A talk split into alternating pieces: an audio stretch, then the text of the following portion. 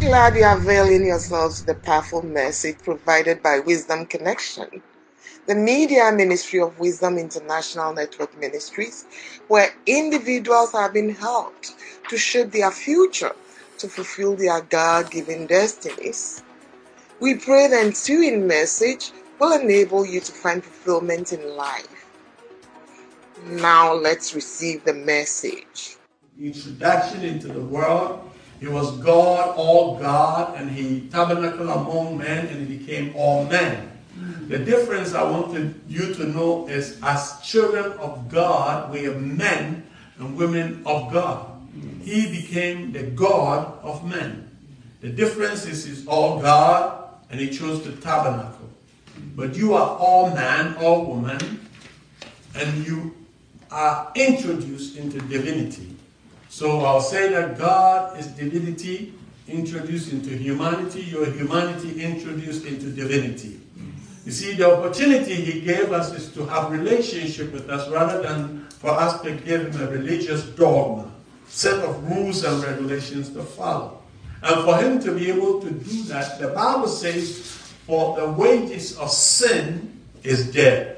The wages of sin is death. So when man commits crime against God, the penalty is death. And not just death, but death eternally. That's the more difficult one. You see, when God speaks something in His Word, we don't have to just take it as just literal. We have to go deeper than that. Yeah. If He says that when you eat of this fruit, you shall surely die, they ate the fruit and they were looking at just collapsing and falling on the ground for 911 to be called.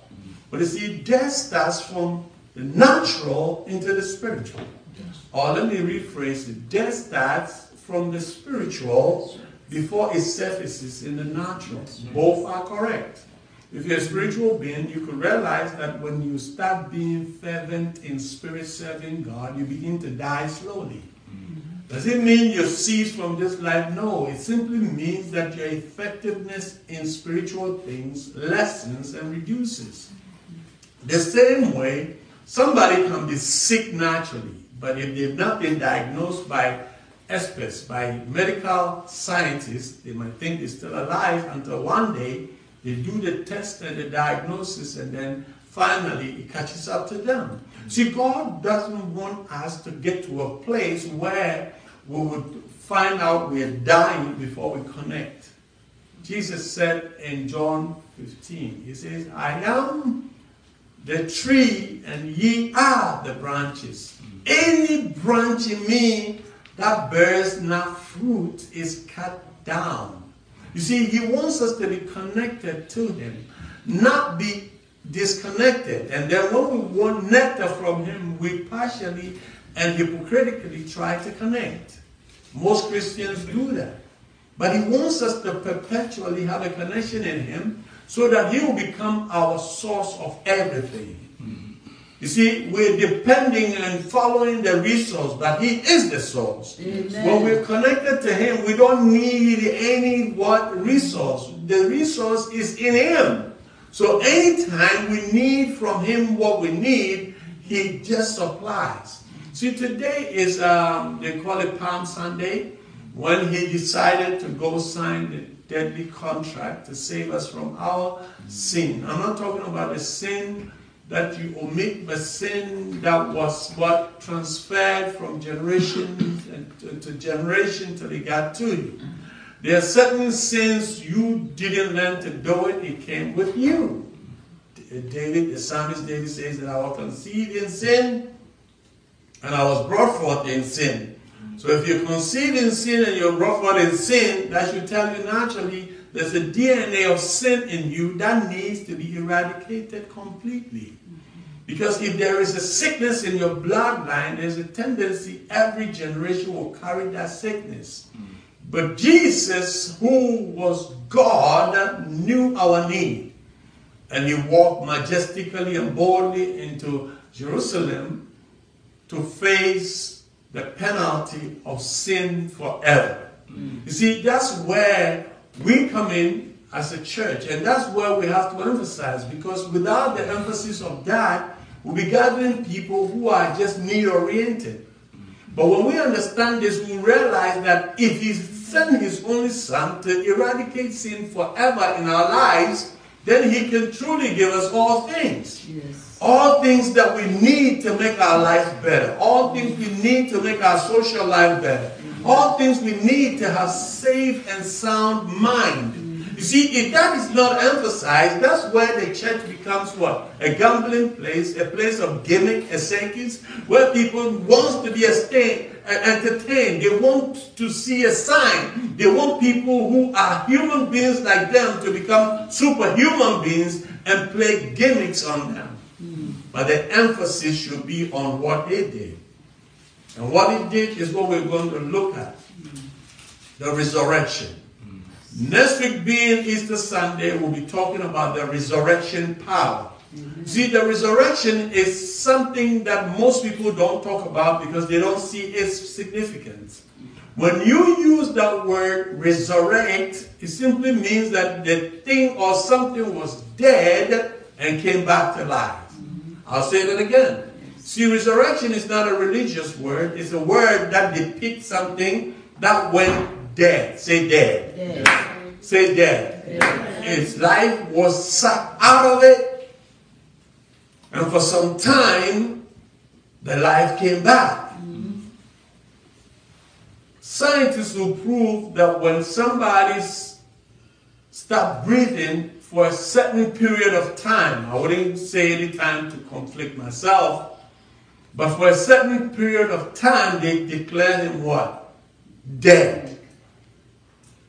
Sometimes they use brain dead and dead. I don't know which one is which, but they're dead. Mm-hmm. For the person after a period of time to come back to life is a miracle. Why? Because to the human mind, to the scientific uh, community, and to human understanding, you can't stop breathing for a period of time and regain your breath. Mm-hmm. Correct me if I'm wrong. Yeah. So we see, for Christ to come and die and come back to life, he's teaching us something that we haven't taken time to emphasize on. I like reading the scripture for a background and I like reading the scripture for a confirmation. In John chapter 11, there was a story about two sisters whose brother passed away. Those, two sisters were Jesus' close friend mm-hmm. and their brother. You might think Jesus was a religious figure. Why did he have friends? The Bible says he ate and drank with sinners. you see, the fact that he was all God, he needs to sit where you're sitting. He needs to be where you are. He needs to feel what you feel before he can identify with you and save you. Most people who don't understand that will say that he was just a historical figure. He was one of those people. Let me tell you something. He was a person, but a significant and a different person based on his purpose why he came here. You see, your significance in life is dependent on the fact that he came to change your position as a human being. If he hadn't come, humanity would have been useless. That's what most religions kind of accept. But I'm not teaching you religion, I'm teaching you a spiritual life that God provided for you through Himself. Amen. So when He was coming, He had that one of His best friends died. That's Mary and Martha's brother, called what? Lazarus. Lazarus. Lazarus just passed away. You see, this was significant because Lazarus' death was to teach Mary and Martha that life is not just walking, eating, drinking, and doing business as usual, but life is also beyond this sphere. Death also can be taken as something not that somebody's past package and put in a casket and buried, but also death can be you're doing business, eating and going about, but you're dead. Does that make sense to somebody? Because that's what this passage is trying to teach us. When you read verse, let's go to the scripture and see if we can read a few verses to help us understand this. Verse 20, the Bible says, Then said Martha unto Jesus, Lord, if thou hast been here, my brother had not died. Did you see that? Yeah. You can see from the verse that Martha has a mindset. He knows Jesus has all it takes to preserve life. Did you see that? And he's trying to say that Jesus, if you had been here, my brother would not what? Had died. Which means he had some kind of faith in Jesus. But his faith was not complete. Let's read on. Said, but I know that even now, whatsoever thou wilt ask of God, God will give it thee. Yes, even in death. Jesus said unto her. You see that? Jesus, the moment he said that, Jesus didn't want that to slide. Jesus didn't want Martha to have that kind of mindset because life is all about perspective. And your perspective becomes your reality. So look at how Jesus responded. Jesus said unto her, Thy brother shall rise again. Did you see that? Yes. Your brother shall rise again. So what Jesus was telling to tell Martha in the nutshell is, yes, I'm happy you trust me that if I'm here, your brother will not have died. Yes, I like the fact that you know that I have power with the Creator, that I can pray and your brother will come back to life. But I want to offer you another deal, and this deal is don't be limited just to the afterlife, but also have faith in the here and now. Mm. Look at it. Martha said unto him, I know that. He shall rise again where? In the resurrection at the last day. Why postpone your life till you die to live the life after death? Mm-hmm. Look at it. You see? Sometimes that's what the church emphasizes. They hear what? By and by, you die and go to heaven. Why not let me enjoy the heaven here right now? So Jesus was shifting Martha's perspective and is telling her, don't only be thinking about the last day. Look at what he said. But Jesus said unto her, I am, say I am. I am. Come on, emphasize, say I am. I am. See, anytime you see the word I am, which uh, God revealed to Moses in the Old Testament, He's telling you, I can be anything and everything you want me to be at a specific time, in a particular time, how you want it. Yeah. Did you get it? Yes. Look at it. He started by saying, I am. What you're expecting to see is right in front of you right now. Church, are you seeing what I'm saying? I am the resurrection and the life. He that believeth in me, though he were dead, yet shall he live. And whosoever liveth and believeth in me shall never die. Does it mean they wouldn't get out of this physical body? No, it simply means that they will have life here till the resurrection comes and they will have life again after the resurrection. Amen. So, what I want to bring to you this morning, being a triumphant walk, being uh, some people call it Hosanna or Palm Sunday, whatever title you give to it, you see, it wouldn't mean anything if you don't understand this simple principle. That His presence on earth was to give us hope for living. Yes. Amen. So that if you don't have that hope and you're thinking that there's going to be another life after, you lose out a lot. Why? Because the moment he was introduced, he made life present continuous to everyone who believes in him. Present continuous means that when you believe in what he came to do, what he came to emphasize on, and why he came, you see, your life from that time on ceases to be death. Mm-hmm. It becomes life all the way through. Why did he do this deal? Because the first man, who was Adam, he confused everything. Mm-hmm. And the, the promise is the day you eat of this fruit, you surely die. So there should be somebody who should come and reverse Yes. the promise he was given. Amen. The day you eat the fruit, you shall what? The word is surely. Say surely. Surely means it's a guarantee. Yes. did Adam fall down and died? No. He started decaying from the day he ate the fruit. Mm. See, so what Christ did was he came to role reverse it. Mm. So that when you give your life to Him and you accept Him as your Lord and personal Savior, from that time on, the death in you becomes life. Amen. The lack in you becomes abundance. Amen. The sickness in you becomes health. Amen. The what? Shame becomes confidence. I mean, any negative thing we inherited from Adam, the last Adam came to reverse it. Amen. So when we talk about the resurrection, we're talking about dead things coming to life. Can I say that again? Yes. When we talk about the resurrection, we're talking about dead things coming to life. There are people who will tell you when they, they, they became born again and they accepted Christ, they were dyslexia. Psychologists will just diagnose someone and say, this person's brain is now wired to retain information. They can't learn.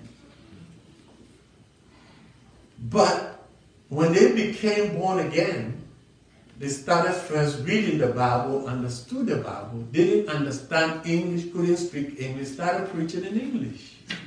You see, there are a lot of testimonies I can give you that will baffle your mind that scientists wouldn't have a proof for it. Mm. That's what made Christ unique. Amen. That's what made Christ different from all the religious figures that came to propagate what he came to pro propagate.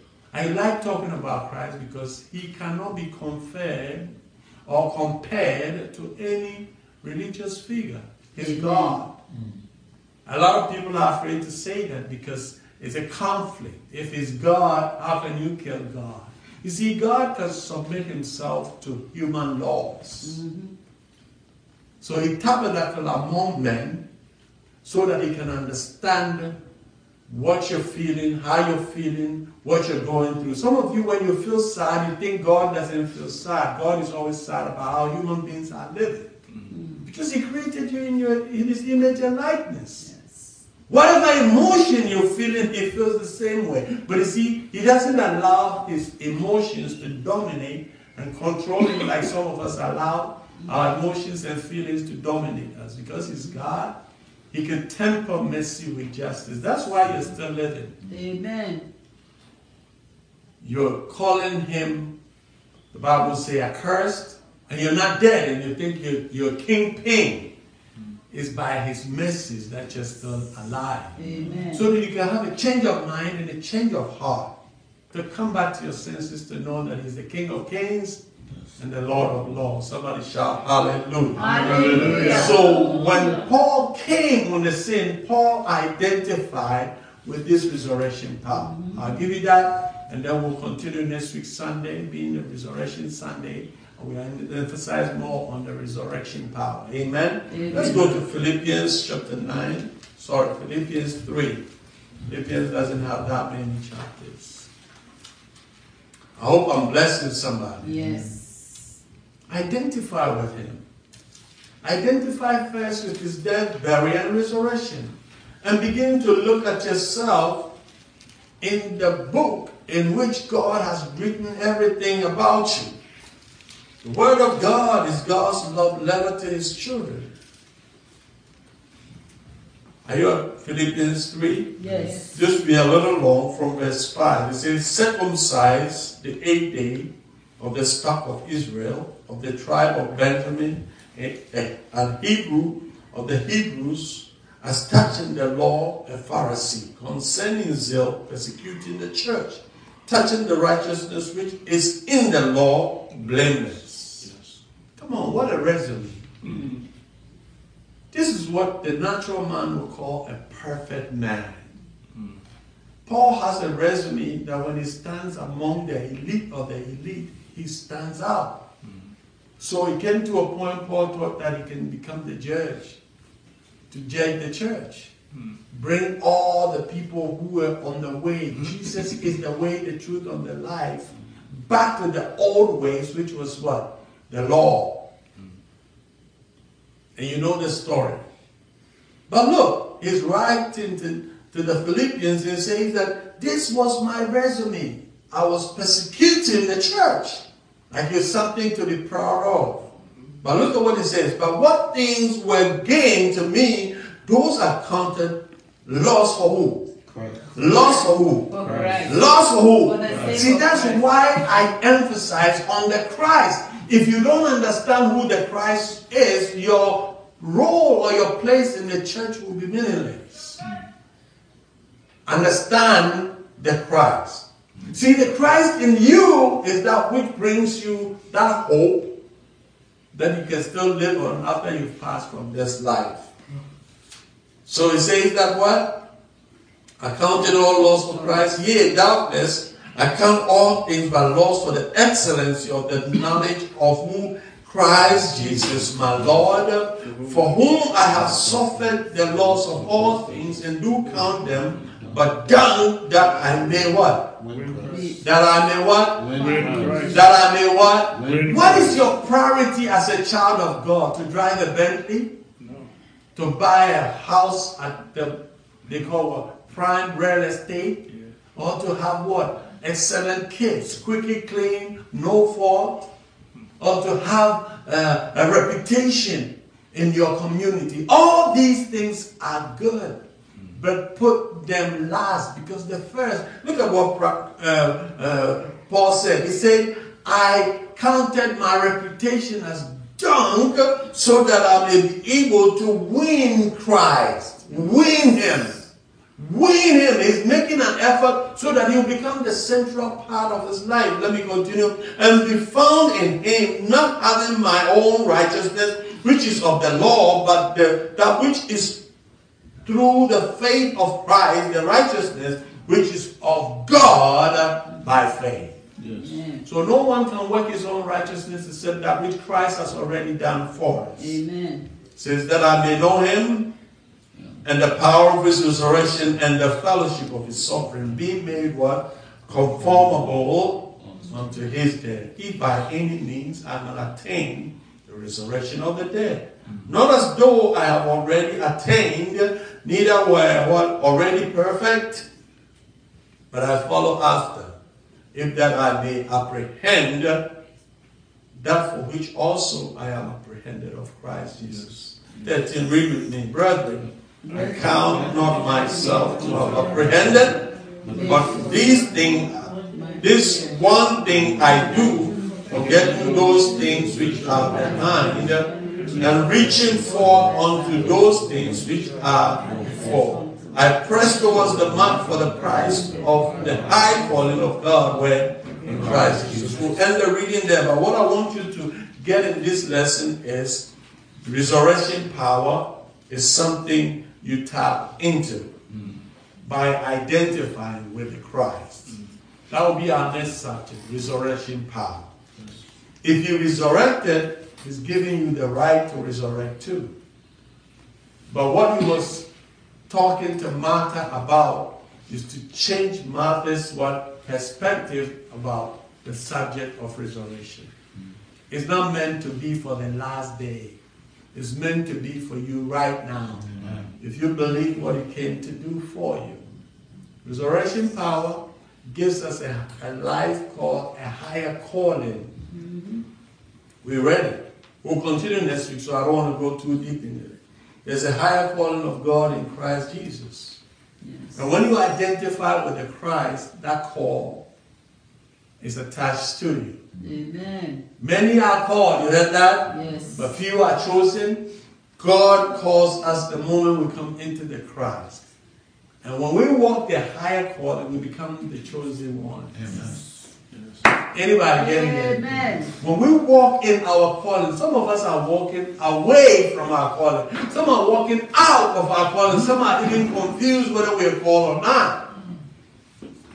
If you are called, you live a different lifestyle. And that's where I emphasize Christianity is not a religion. People have made it a religion. Christianity is a lifestyle, it's a way of life, it's how people live. Christianity is a culture. But when you're in the Christ, people will identify you quickly and say that they look just like the Christ. Are you living your own life trying to present that to the Christ? Walk in the resurrection. God bless you. This week we're talking about resurrection power. Get tuned and tune in. God bless you. Amen.